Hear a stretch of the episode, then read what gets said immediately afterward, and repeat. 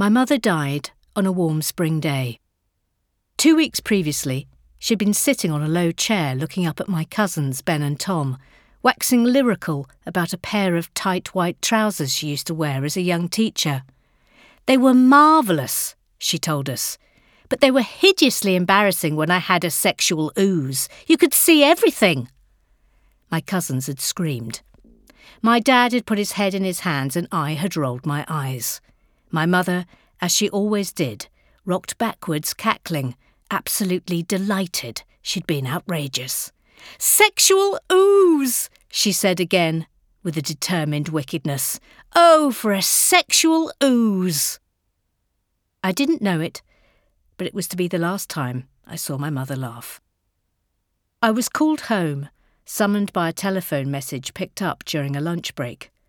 I was in a writer's room for a children's animation series, and as everyone tucked into their sandwiches, laughing and exchanging light gossip, I took myself outside and stood on the pavement in London's Portland Place, staring up at a clear blue sky.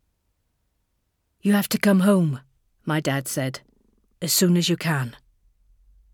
I felt a dull dread. Brenda's cancer had returned 18 months previously, another lump in her breast. We had sat in a small consultant's room at the Royal Marsden, lined up on plastic chairs, backs to the wall, as if we were about to be given detentions. A man with salt and pepper hair and his sleeves rolled up came in and told us the cancer was back. This time, there was no fixing it. I reached for my mother's hand, and neither of us said anything. The following months were no fun for my mother.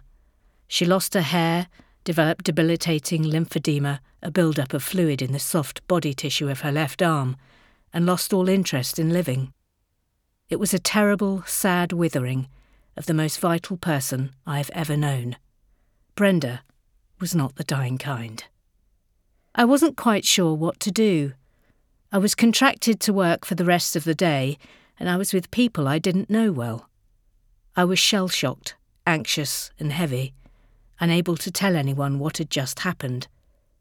So I sat in that writer's room and tried to contribute. But my heart was sinking. I had to go home. And I had to do it now.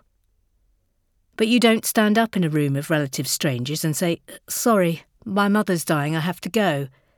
So I lied and said I was leaving for a voiceover I'd forgotten about. Everyone, I'm sure, thought I was awful. When I arrived home, I was greeted by my father, who burst into tears. He ushered me into the sitting room where we stood in front of a large mirror as he told me to expect the worst. She was upstairs, he told me, had deteriorated. This was it. We held each other. I caught a glimpse of our reflection, broken, holding each other up. It was one thing to feel it. I didn't need to see it. Before I went upstairs to see her, Brenda had asked my father to show me something. It was a DVD from one of my uncles. He'd found some footage of my parents' wedding day and had sent it off to a place that converts old film reels. Now it was in my father's hand, a silver disc with the past on it. He put it on. It was 1966. England was about to win the World Cup and my mother was in a mini dress run up the day before by my dad's sister. She looked like Julie Christie. My dad looked like he couldn't believe his luck. His sleeves shoved up beyond his elbows, ready for business, and a grin so wide it could have torn his face in two.